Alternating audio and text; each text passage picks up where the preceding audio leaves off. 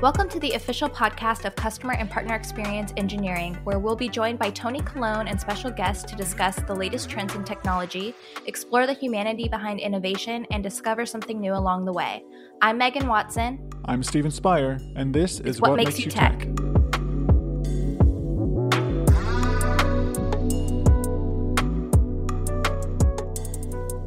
On this week's episode, we have a very timely guest, Larry Lidz, the Chief Information Security Officer for Cisco CX Cloud. He leads a team across all aspects of cloud security, including architecture, engineering, and compliance, while also pioneering new approaches like enterprise architecture and automation. Larry brings over 25 years of experience in information security, not only on the technical side, but also in communicating complex security issues to a wide variety of business, customers, C suite, and board audiences. He leads with the belief that security is a cornerstone of good business. Prior to joining Cisco, Larry served as the SVP and global CISO for CNA Insurance. He holds a bachelor's from University of Chicago and a master's from Northwestern University. Thank you for being here this week. Hey, thank you for having me. Okay, first thing we have to ask all of our guests: What makes you tech?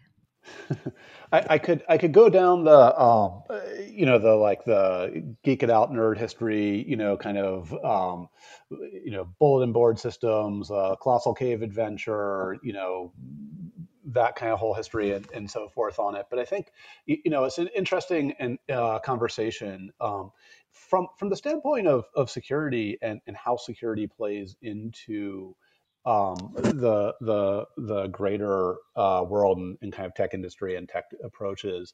Um, you know, I, I've I use sometimes the analogy of, of a computer game, whereas when you're you're playing a computer game, doing technology work is like playing a computer game.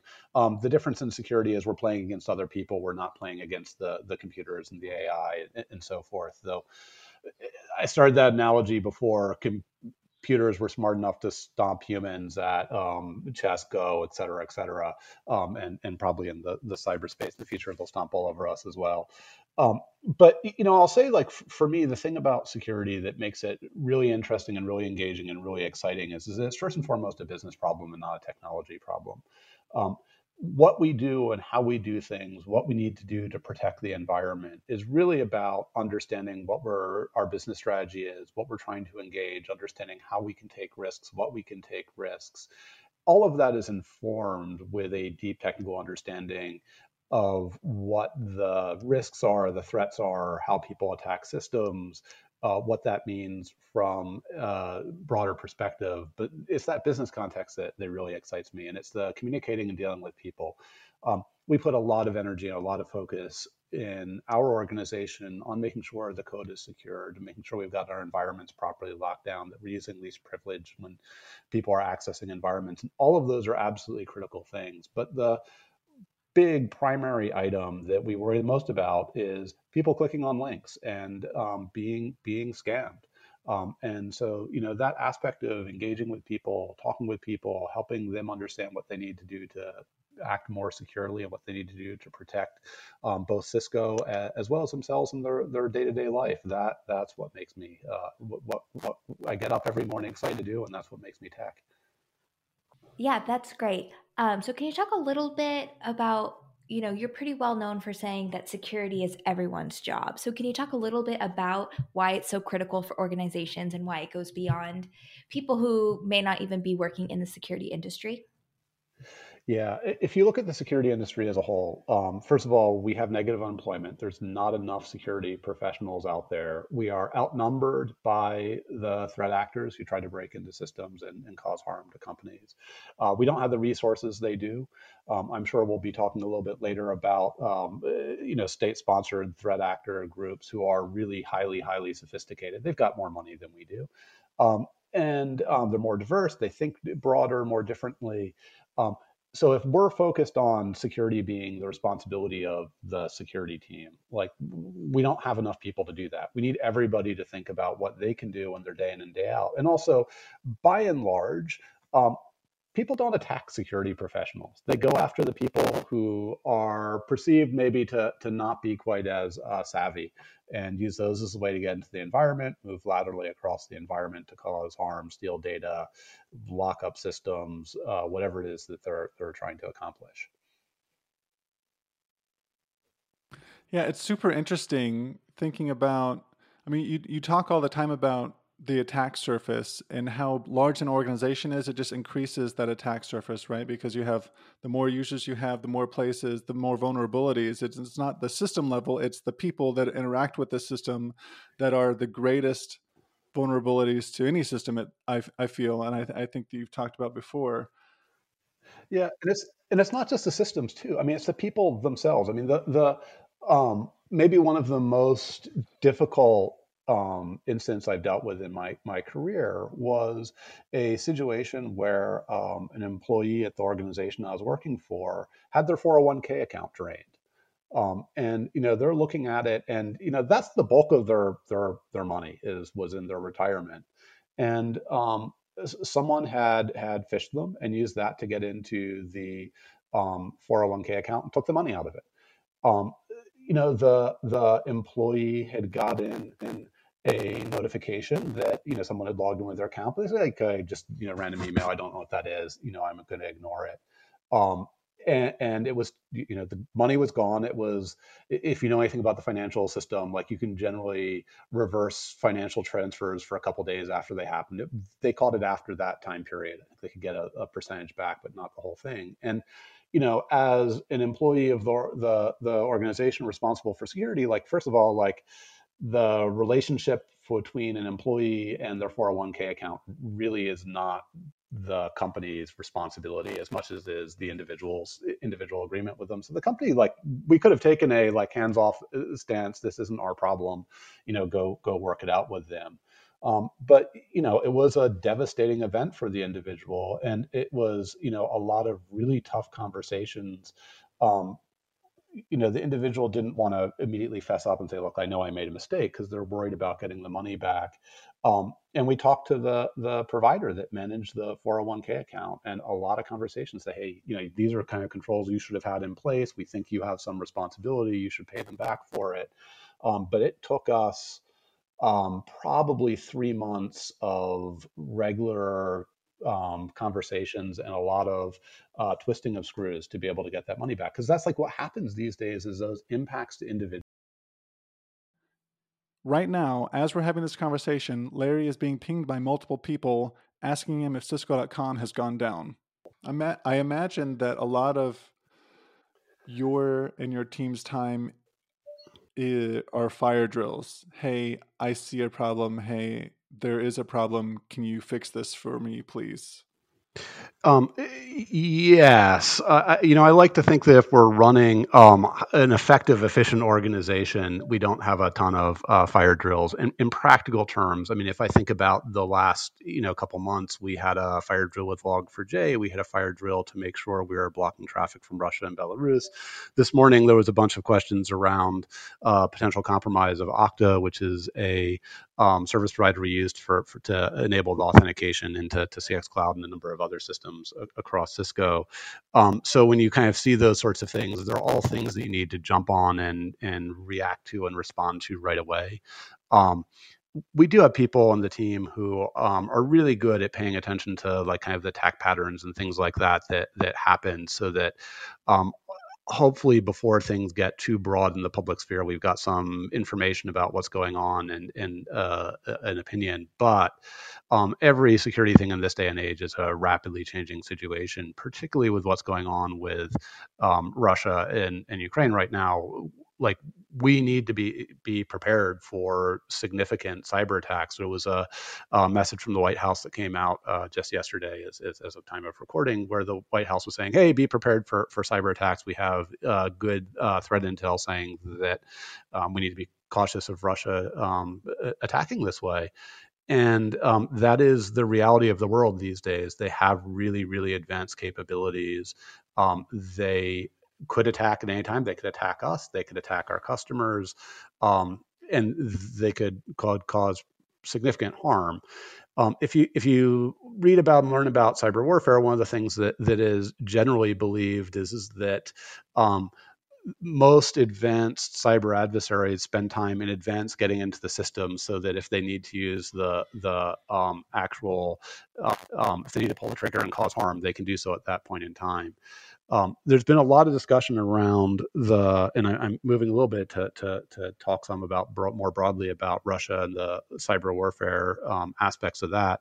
I think the a number of people, myself included, were looking at this saying, being really surprised that there were no major cyber attacks that that went on as they were invading. Like it's expected that would just be be part of it. Now, clearly they were um, they were attacking Ukraine, and um, there's a lot of good work to to um, in in Ukraine and and by uh, our colleagues over in Talos and so forth to try to defend against um, those sorts of attacks and, and and help do that. But um, what only came out in the news um, a day or two ago was that there was a significant cyber attack against the satellite communication providers, and in particular, one of the satellite communication providers that went down was the one that the Ukrainian military used for their primary way of communications. They had fallback methods that they used because they're thinking, um, uh, you know, aiming for a, a highly resilient um, infrastructure in, in, those sorts of situations. But um, we don't hear about that, right? Those aren't things that come out immediately because a lot of cyber attacks can be below the radar.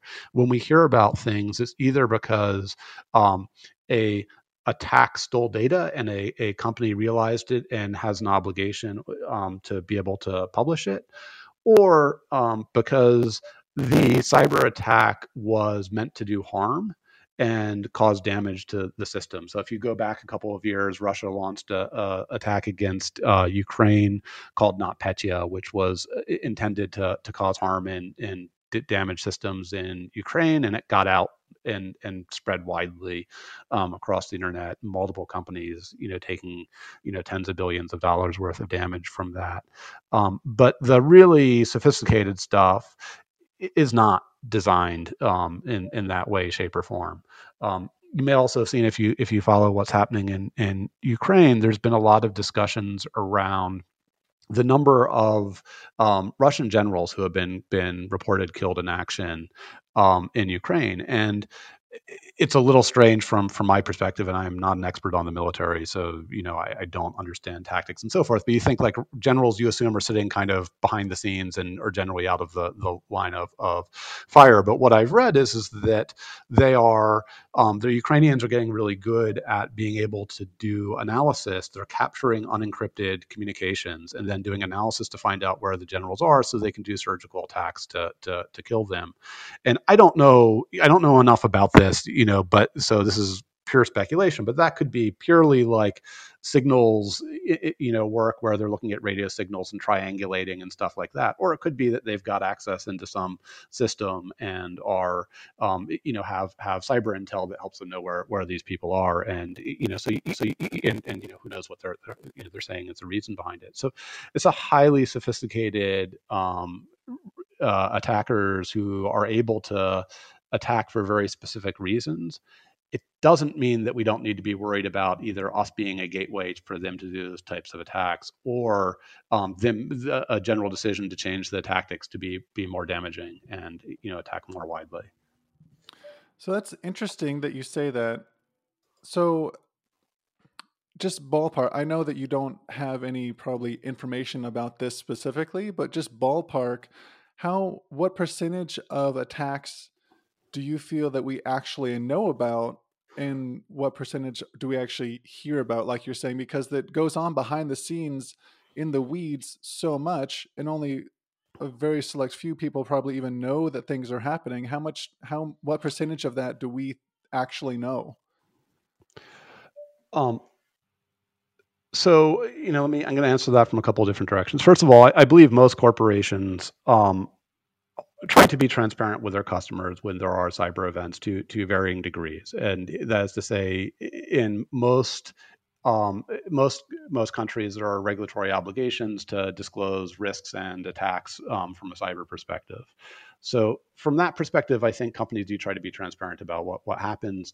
Um, however, the focus is really in places where customer data can be put put at harm, and, and really in particular, individuals' information can be be put at harm. Um, so those ones I think are, are pretty well known. Um, also, it's pretty well known in situations where, where um, there is actual uh, harm that takes down a system and therefore someone's unavailable. Anytime a large company goes offline these days, people's first assumption is, oh, it was a cyber attack. And, and often it's somebody who fat fingered a configuration file on a router or something like that and had nothing to do with a cyber attack. But but like there's enough people who think about it and it's good like always take the thought of hey this could be something bad that's happening and in throughout my career um, i have been involved in many many large scale outages of um, technology systems to be in the room so that there is someone thinking and saying, "Hey, is it possible that this is a cause of a, an attack?" So that that we you know companies don't get you know two days down the road and go oh hey this was somebody being malicious you want to start thinking about that up front um, what we also know, and and I, I don't have the the data at the top tip of my fingers here, but we also know that the average time to detect an incident is in hundreds of days, not in minutes or hours. If you look kind of across industry, and of course those are the things that are made public.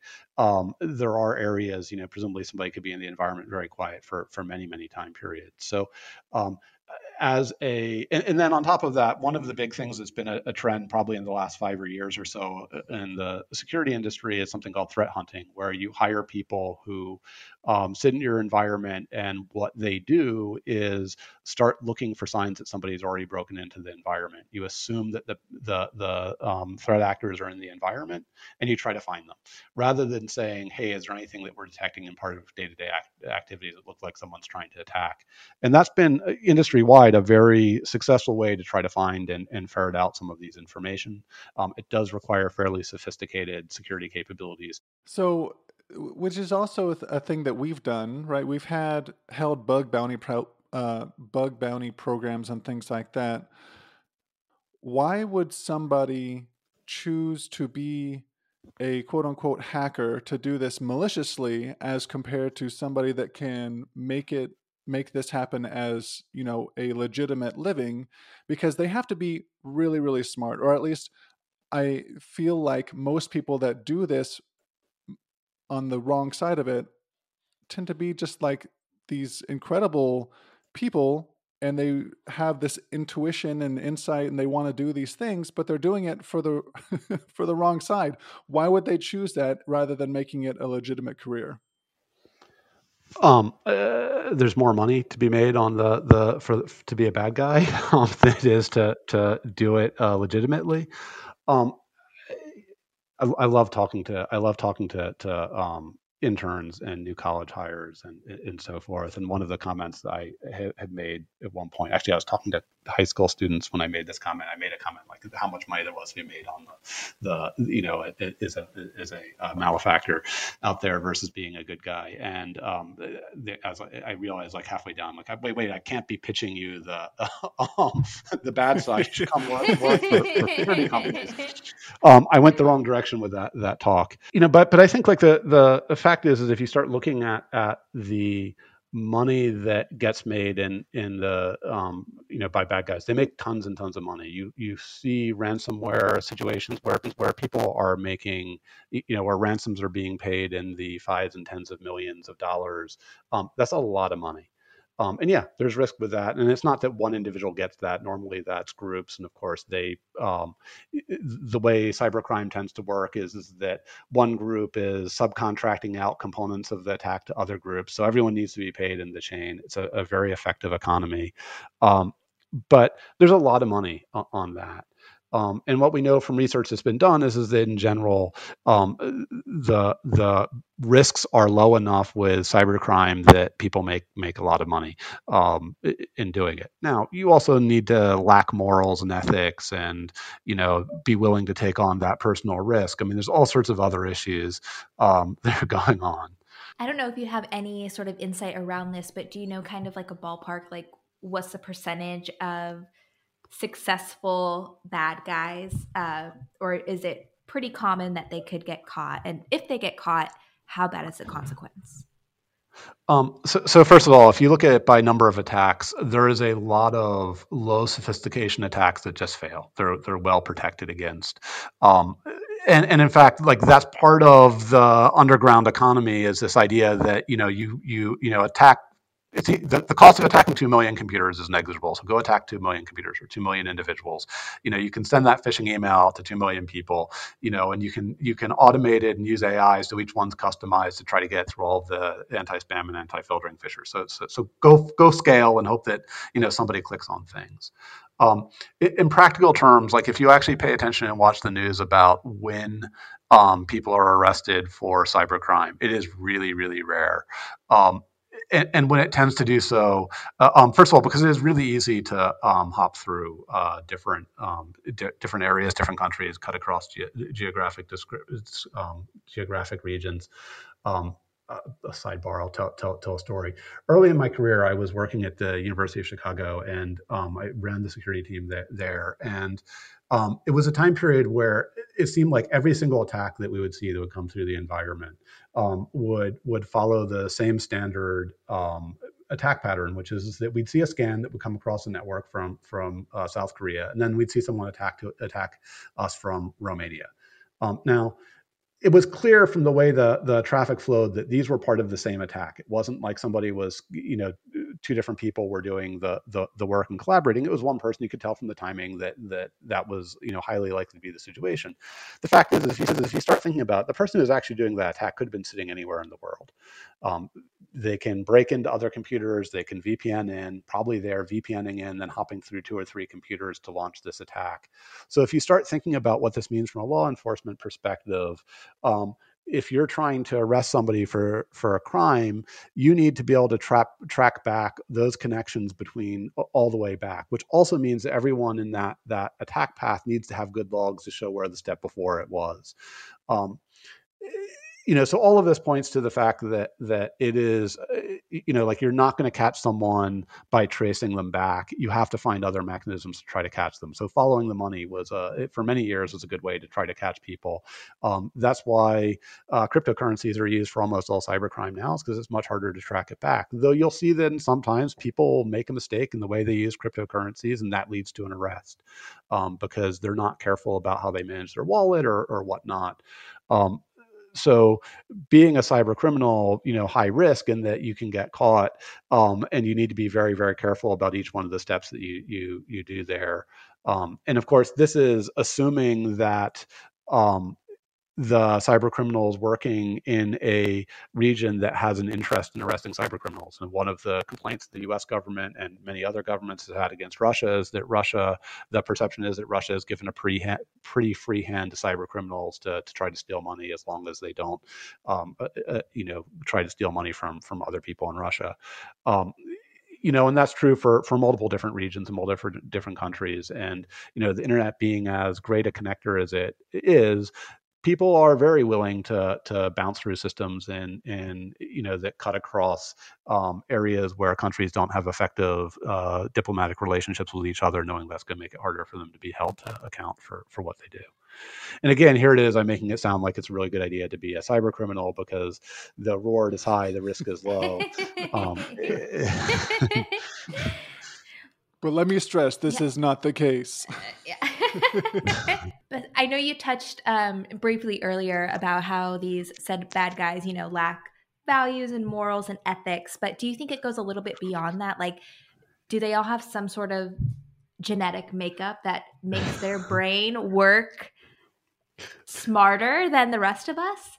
Well, well, I mean, any, anybody who has um, anybody who has received a phishing email um, will note that uh, that doesn't necessarily make them smarter than us because um, you know the success rate on you know one of the traditional Nigerian 404 you know I'm a prince who um, you're going to inherit a whole bunch of money from me has got to be minuscule particularly in this day and age but you still see them going out. So not all the cyber cyber criminals are top of the barrel um, in terms of what they do but also recognize that that a lot of the threats that, that we see don't aren't you know they're not financially motivated and that's where we get into state sponsored attacks where they're you know they're trying to, to hit other approaches. And to be clear like pretty much every country in the world uses, you know, has some level of cyber capability when it comes to to launching attacks and um, getting into the environments. The the corollary, by the way, to the question you asked a while back, back about bug bounties and why don't people work for the the um, work for the good guys. If you go back and you look at the kind of beginnings of bug bounties, um, what you you see has happened is, is that people would uncover a new vulnerability and they would sell it to um, a company, generally a company that sells security products that wants early access to the vulnerability so they can detect those attacks better. Um, and they sell it for like five, six thousand dollars. Um, you know, if it's a good high quality vulnerability that would give someone remote access into a system.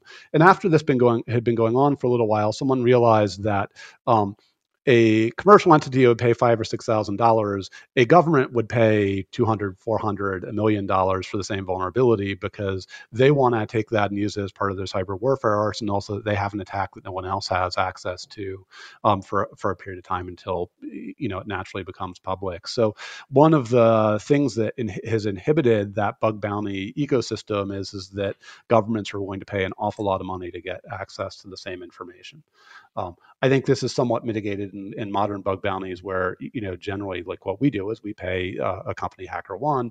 Well, actually, we pay researchers who work for HackerOne to find problems and, and vulnerabilities within CX Cloud. Um, that you know that is us having a direct relationship with the researchers who are trying to find this vulnerability, um, versus it being a third party that they're selling the vulnerability to, which is you know where where that competition with with uh, governments, particularly the U.S. government, but other governments, is uh, increasingly after their um, cut into it. So let's jump to something that you mentioned before, but I want to come back to it now about, uh, you know, basically the war between you know Ukraine and Russia. And you said you mentioned that you know in a press release the U.S. is saying, "Hey, be aware, cyber attacks are coming." So tell us two things. One, what are these are are the governments or are the people you know that are going to be doing the attacking? What are they trying to accomplish here um, and maybe some tactics that they're using to to accomplish that and then also what can we do or what the government should do depending on who they're attacking to counteract or prevent you know uh, from them from causing harm? Yeah so um, you know f- first um, you know, we don't know.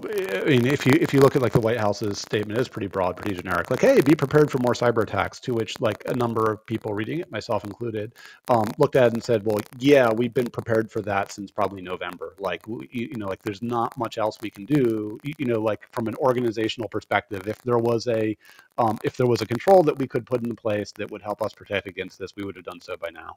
Um, now, over time, we may get better threat intelligence that allows us to understand the specifics of attacks that are being seen and how to, to defend, defend and protect against those. I'll come back to that in a second.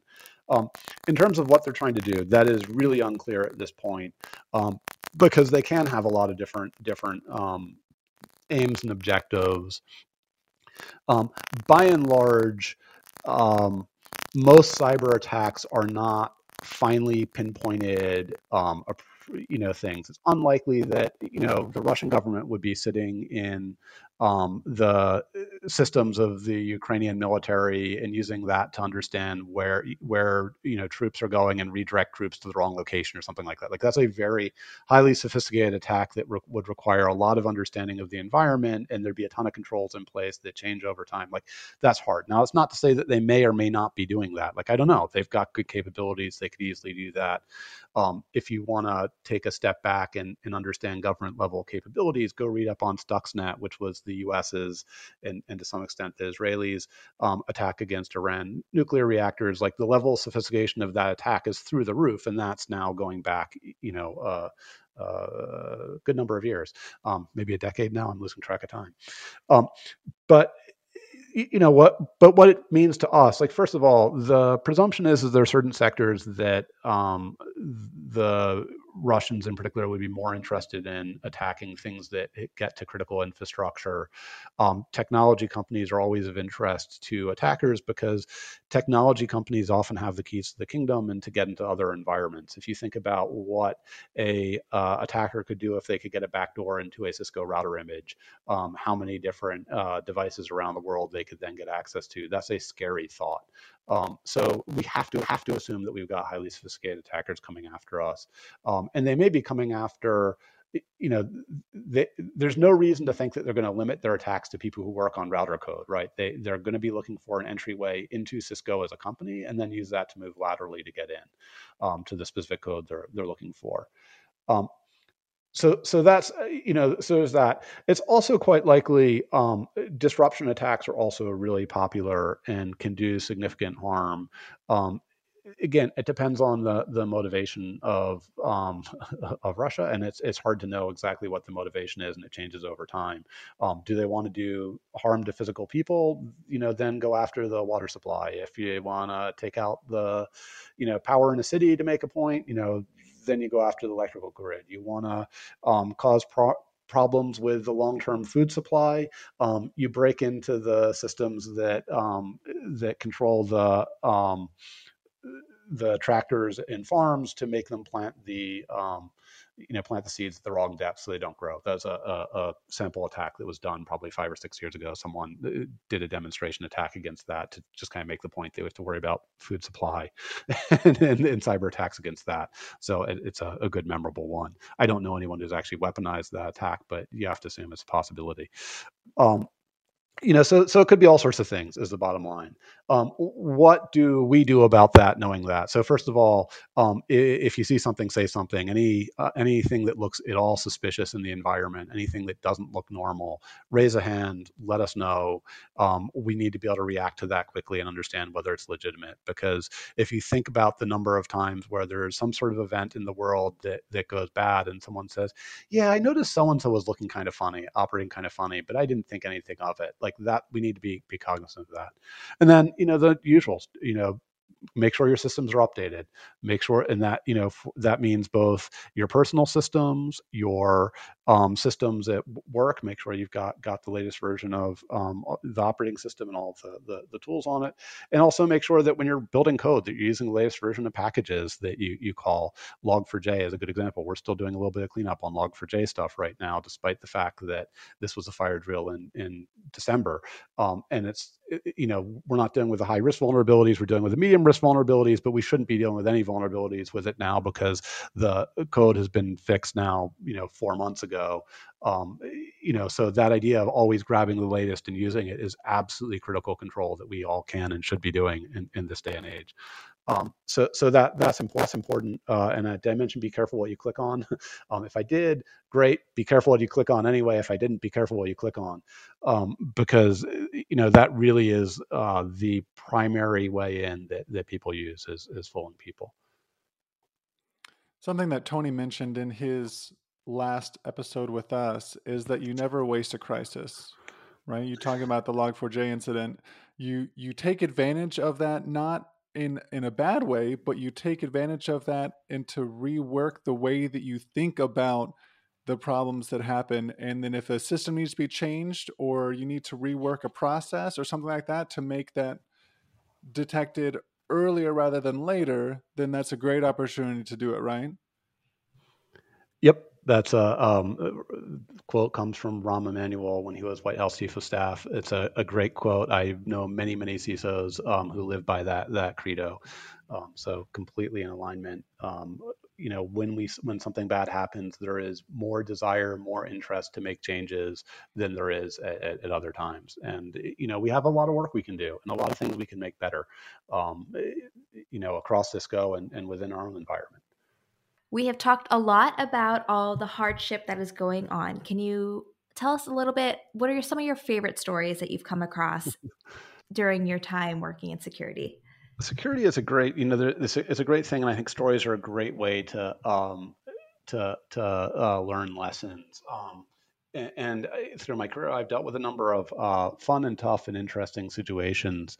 Um, I, once had a, a, guy call me up to tell me that his website had been um, broken into that he supported for for his um, for his group, and uh, you know I hadn't seen anything in the log, so I was pretty confident it hadn't. I'm like, so what what makes you think that um, it, has been been compromised? And he said, well, when I open up the website, there's a giant laughing skull on it. I was like, yeah, okay, that's probably a good indicator. You know, in security, we talk about indicators of compromise.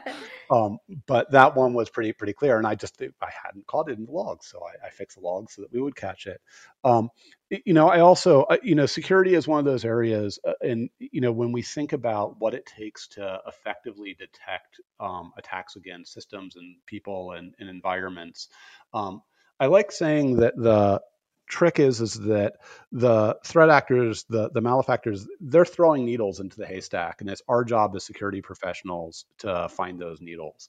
And that kind of goes back to like why we have a tough job. Um, is that that it is much easier to to get the needles in the haystack than it is to find them.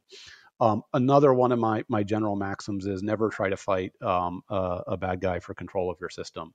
Um, I had a situation many moons ago where um, a departmental administrator called me up and, and we are actually we called them up because we noticed there was a, a, someone had broken into the system and we're talking about it and we had pulled the system offline because the first thing we wanted to do is contain that event so it couldn't spread and so the person couldn't do any more damage. And the person administering it um, said to me is like well you know, well, if you can if you can turn the network port back on, I'll, I'll keep the machine unplugged until we've um, you know, until we've we've um, you know until until we've we've gotten rebuilt the machine and gotten the person off of it. And um, which by the way is like that's the general thing. Like if somebody breaks into the system assume that the needles are there so wipe out the haystack and put a new haystack in place. Reimage the machine rebuild it from, the ground up. One of those things that's much easier to do in cloud environments than it is to do in in, in old school server environments. Um, but this was way back then before before for the cloud. And so the person with you know decided that he could fight for control of the system against the threat actor so he tried to remove the back doors the person installed and plugged it back in.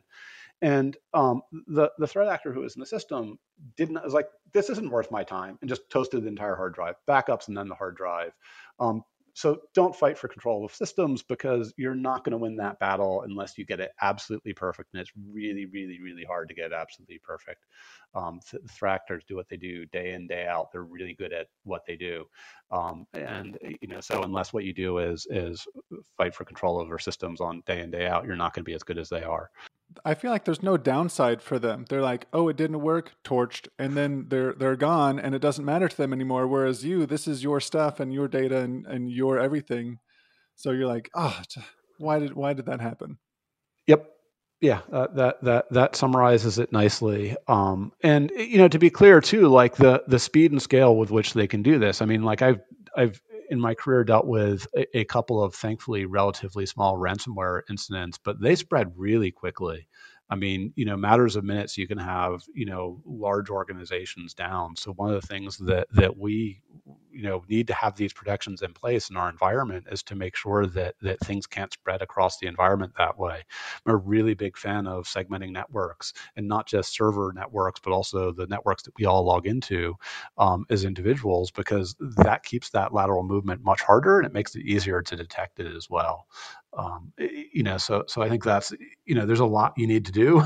Um, you know, again, we have to protect against every potential way in. The threat actors just need to find one area we didn't protect against to get in, um, and then and then add into that. We know we can't protect against every way they get in that somebody could get in, um, because then you have to convince every individual to do everything. And here I am once again making it sound like the right thing to do is to go into a career crime, um, because it's it's um, you know so that's not a good uh, um, not a good path, but. Well, thank you, Larry, so much for for joining us today. Uh, this is, is so interesting to me, and I I know that many other people are interested in this as well, and especially with all the things going on in the world today, super timely for the conversation to have place. So we thank you for all that you do, but we can't let you go without some rapid fire questions. Are you ready for that? I'm ready.